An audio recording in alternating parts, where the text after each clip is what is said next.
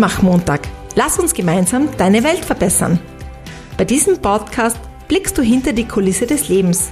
Du erfahrst berührende Schicksale von Kindern und Erwachsenen.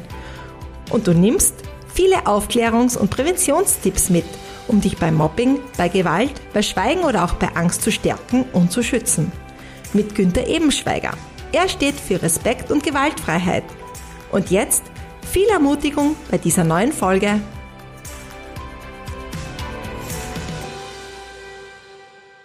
Liebe Zuhörerin, lieber Zuhörer, ein herzliches Servus von mir zu meiner neuen Podcast-Folge Mutmach Montag, lass uns gemeinsam deine Welt verbessern. In der heutigen Folge erzähle ich von den Bewältigungsstrategien von Frauen und Männern, die häusliche, familiäre, intime oder Partnergewalt erleben. Zu Beginn allerdings berichte ich von meinen eigenen tatsächlich erschütternden Erfahrungen als Mann, der die Idee hatte und immer noch hat, Frauen und Kinder vor dieser Gewalt zu schützen. Ich habe 2019 an der HAW, das ist die Hochschule für angewandte Wissenschaften in Hamburg, als einer wirklich der wenigen Männer die Weiterbildung Stopp, das ist eben die Abkürzung für Stadtteile ohne Partnergewalt absolviert und mit dem Zertifikat Stopp Fachkraft für sozialraumorientierte Prävention und Intervention bei Partnergewalt erfolgreich abgeschlossen. Leider war ich dann so naiv zu glauben, dass eine erfolgreiche Weiterbildung reicht, um, wie ein Spruch ihm sagt, vom Reden ins Tun zu kommen. Die Tatsache nämlich ist, dass die männlichen Entscheidungsträger kein Interesse an diesem Thema zeigten und ich für die Entscheidungsträgerinnen als Mann quasi als Gewalttäter nicht als Ansprechpartner in Frage kam.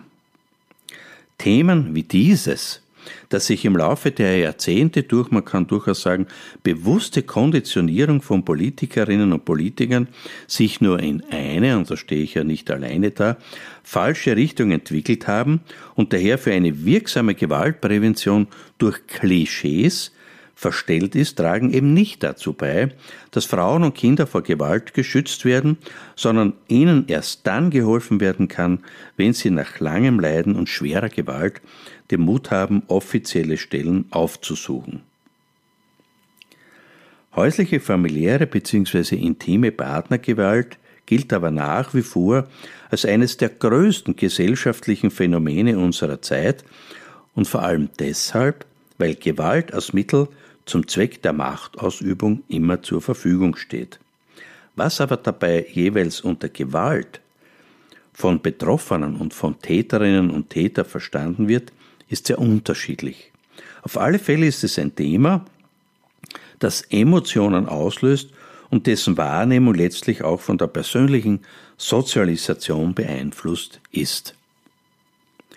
Geeignete Präventionsmaßnahmen müssen sich daher an den Bedürfnissen der Opfer orientieren und dürfen eben nicht von der Bundespolitik einfach so verordnet werden, denn nur so können letztlich den Opferbedürfnissen angepasste Präventionsangebote entwickelt werden, die bei den von Gewalt Betroffenen auch ankommen und auch von ihnen genutzt werden. Auch aus diesem Grund besteht für Hilfesuchverhalten von Opfern in Österreich bis heute ein sehr dürftiges Angebot konkreter und niederschwelliger Konzepte, Projekte und Programme und der hat ein Expertinnen-Team bereits 2020 damit begonnen, für die tausenden Betroffenen das Gewaltpräventionsprogramm Simple Help zu entwickeln.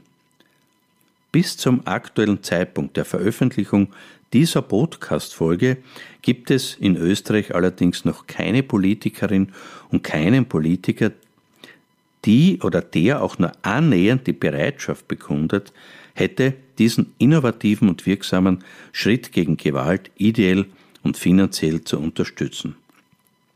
Das heißt jetzt konkret, häusliche, familiäre bzw. im intime Partnergewalt ist ein politisch zu lösendes Thema, um persönliche und gesellschaftliche Einstellungen und Verhalten zu ändern.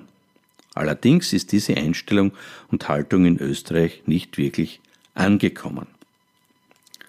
Das ökologische Modell der WHO, also der Weltgesundheitsorganisation, veranschaulicht ganz klar, dass Gewaltprävention ein komplexer Ansatz ist, der auf mehreren Ebenen gleichzeitig ansetzen muss, wenn Gewalt verhindert, reduziert oder gestoppt werden soll.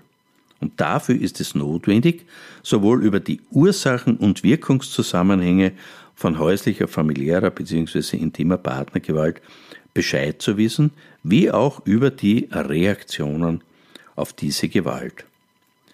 Gewaltprävention in dieser Komplexität beinhaltet demnach Prävention im Sinne langfristiger vorbeugender Ansätze, das wäre typischerweise die universelle Prävention, Strategien zum Verhalten in aktuellen Gewalt- und Konfliktsituationen, das wäre die selektive Prävention, sowie Maßnahmen zur Konfliktregelung von Gewaltsituationen, das nennt sich eben indizierte Prävention. Und dass in Präventionsmaßnahmen große Potenziale liegen, ist zumindest im übrigen Europa bekannt. Realisiert werden können Gewaltpräventionsprogramme wie eben Simple Help, aber nur dann, wenn sie die Opfer von häuslicher, familiärer bzw. Partnergewalt auch an den Orten, an denen sie Hilfe brauchen, erreichen. Und genau hier liegt aber das Problem. Der Schritt für die Opfer, aktiv formelle Hilfe zu suchen, ist vielfach groß oder auch zu groß, denn Opfer dieser Gewalt wägen genau ab, wann sie aktiv werden und sich durch informelle Tritte helfen lassen und wann sie lieber versuchen, die Gewalt beziehungsintern mit passiven Strategien zu lösen. Und Frauen und Männer tendieren eher dazu, die informelle Sozialkontrolle also Freunde, Freundinnen, Verwandte oder Nachbarinnen, Nachbarn um Hilfe zu bitten. Ich habe schon in diesem Podcast sehr oft auch darüber gesprochen, was sind denn die Gründe, warum Frauen bei einem gewalttätigen Partner bleiben. Und diese Gründe sind überwiegend die gleichen, warum Männer bei einer gewalttätigen Partnerin bleiben. Der Partner oder die Partnerin verspricht sich beispielsweise zu ändern, man bleibt wegen der Kinder oder es sind finanzielle Gründe, die die Opfer am Beenden der Beziehung hindern. Scham und Angst vor Rache werden außerdem häufig von Frauen als Begründung genannt, warum sie Gewalt nicht der Polizei melden. Die Ergebnisse zeigen, dass gewaltbetroffene Frauen und Männer eher versuchen, die Gewalt beziehungsintern zu lösen und begründet wird das mit Akkommodation, also Anpassungsstrategien. Wichtige Einflussfaktoren dazu stellen die soziale Integration und die soziale Unterstützung dar. Das sind zwei bedeutsame Faktoren für ein aktives Bewältigen von häuslicher, familiärer und intimer Partnergewalt. Allerdings ist darauf hinzuweisen, dass ein soziales Netzwerk bei starker und andauernder Belastung selbst beeinträchtigt wird und letztlich weniger Bereitschaft zur sozialen Unterstützung zeigt. Studien verweisen auch darauf, dass erwerbstätige Frauen häufiger informelle Hilfe in Anspruch nehmen als nicht erwerbstätige und auch, dass erwerbstätige Frauen in ihrem Hilfesuchverhalten häufiger aktiv werden bzw. sich vom gewalttätigen Partner trennen als Nichterwerbstätige. Frauen, die zusätzlich finanziell vom Partner unabhängig sind, bzw. Frauen mit einem hohen Einkommen, sind ebenfalls aktiver in ihren Reaktionen auf Gewalt. Bei einem niedrigen sozioökonomischen Status dagegen neigen Frauen eher zu passiven Handlungsweisen. Und ebenfalls zu passiven Strategien tendieren Frauen mit geringen personalen Ressourcen, das wären Beispiel Selbstvertrauen, Kontrollüberzeugung oder Zufriedenheit mit der Lebensqualität. Und auch Frauen, die sich für die Gewalt mitverantwortlich fühlen, und das kommt ja sehr, sehr häufig vor, neigen zu passivem Hilfesuchverhalten. Doktorin Ines Hohendorf hat in den Tübinger Schriften Bewältigungsstrategien von Frauen und Männern bei Partnergewalt folgende Hypothesen aufgestellt. Hypothese 1a. Je höher der soziale Status, desto höher ist die Wahrscheinlichkeit, dass Frauen wie auch Männer passive Gewaltbewältigungsstrategien wählen. Das heißt, sie wählen die Gewalt. Hypothese 1b. Je leichter die Gewalt in der Paarbeziehung, desto höher ist die Wahrscheinlichkeit, dass Frauen wie auch Männer passive Gewaltbewältigungsstrategien wählen. Das heißt, die Gewalt wird normalisiert, um die Vorteile der Beziehung nicht zu verlieren. Hypothese 1c.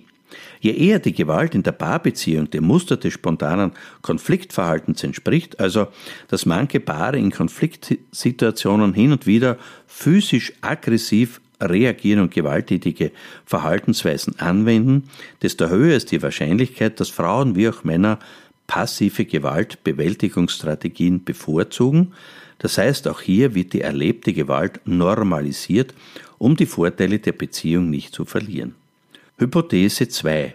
Wird von den Betroffenen die erlebte Gewalt auch als solche bezeichnet, dann steigt die Wahrscheinlichkeit, dass aktive Strategien von Frauen wie von Männern zur Gewaltbewältigung gewählt werden. Das heißt, aus der erlebten Gewalt werden Konsequenzen gezogen, weil die Tat bewusst als kriminelles Verhalten wahrgenommen wird.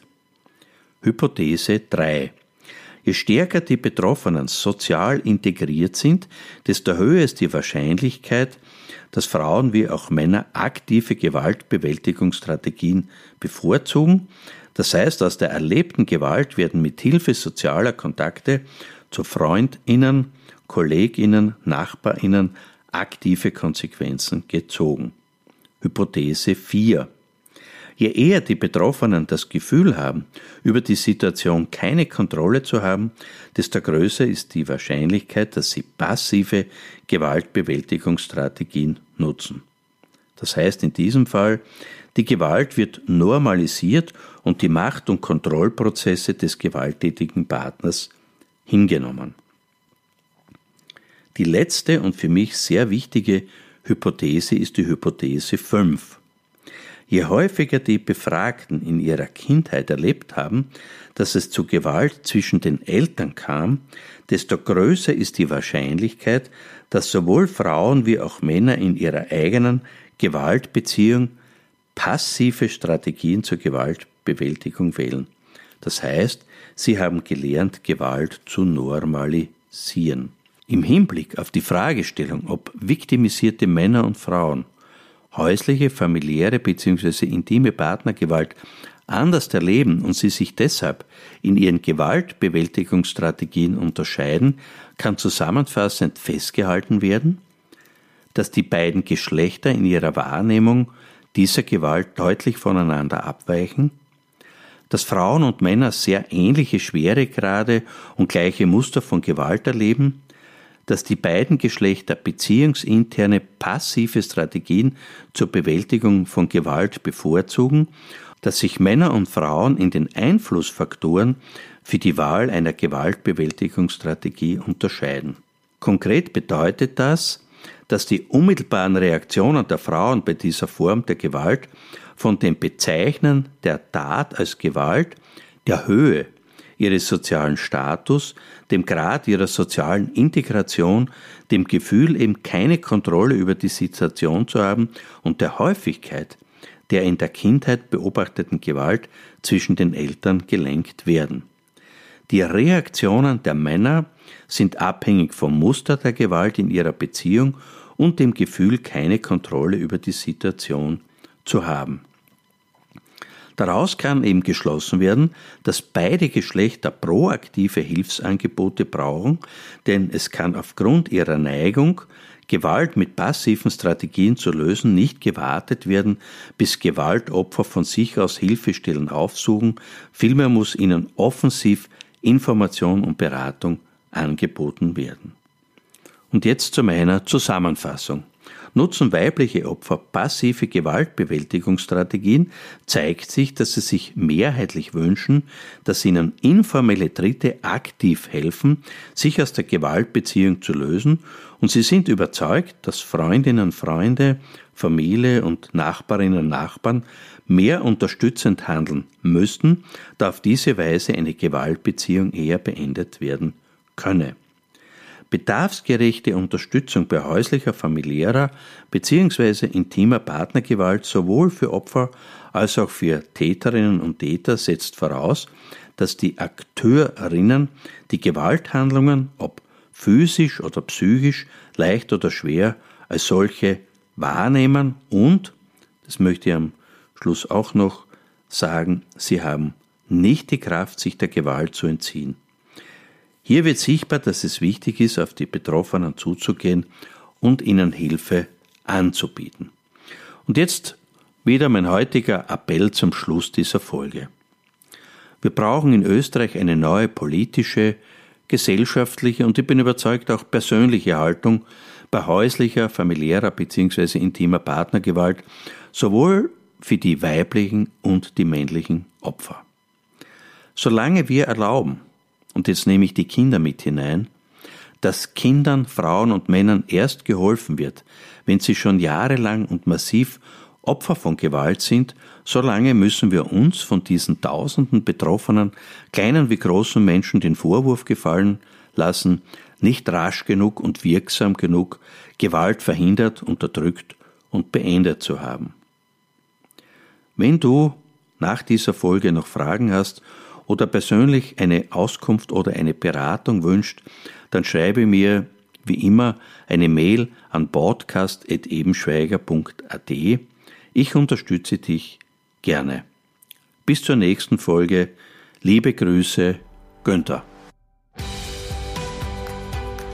Mutmach-Montag.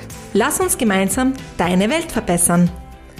Günther reicht dir auch gerne zukünftig die Hand, spricht dich persönlich an und gibt dir eine Stimme. Weil einander Vertrauen ist ein entscheidender Faktor, um dich zu stärken und zu schützen. Du kannst Günther unter der Mailadresse podcast.ebenschweiger.at kontaktieren. Und jetzt weiterhin viel Ermutigendes in der kommenden Woche und bis bald. Ein herzliches Servus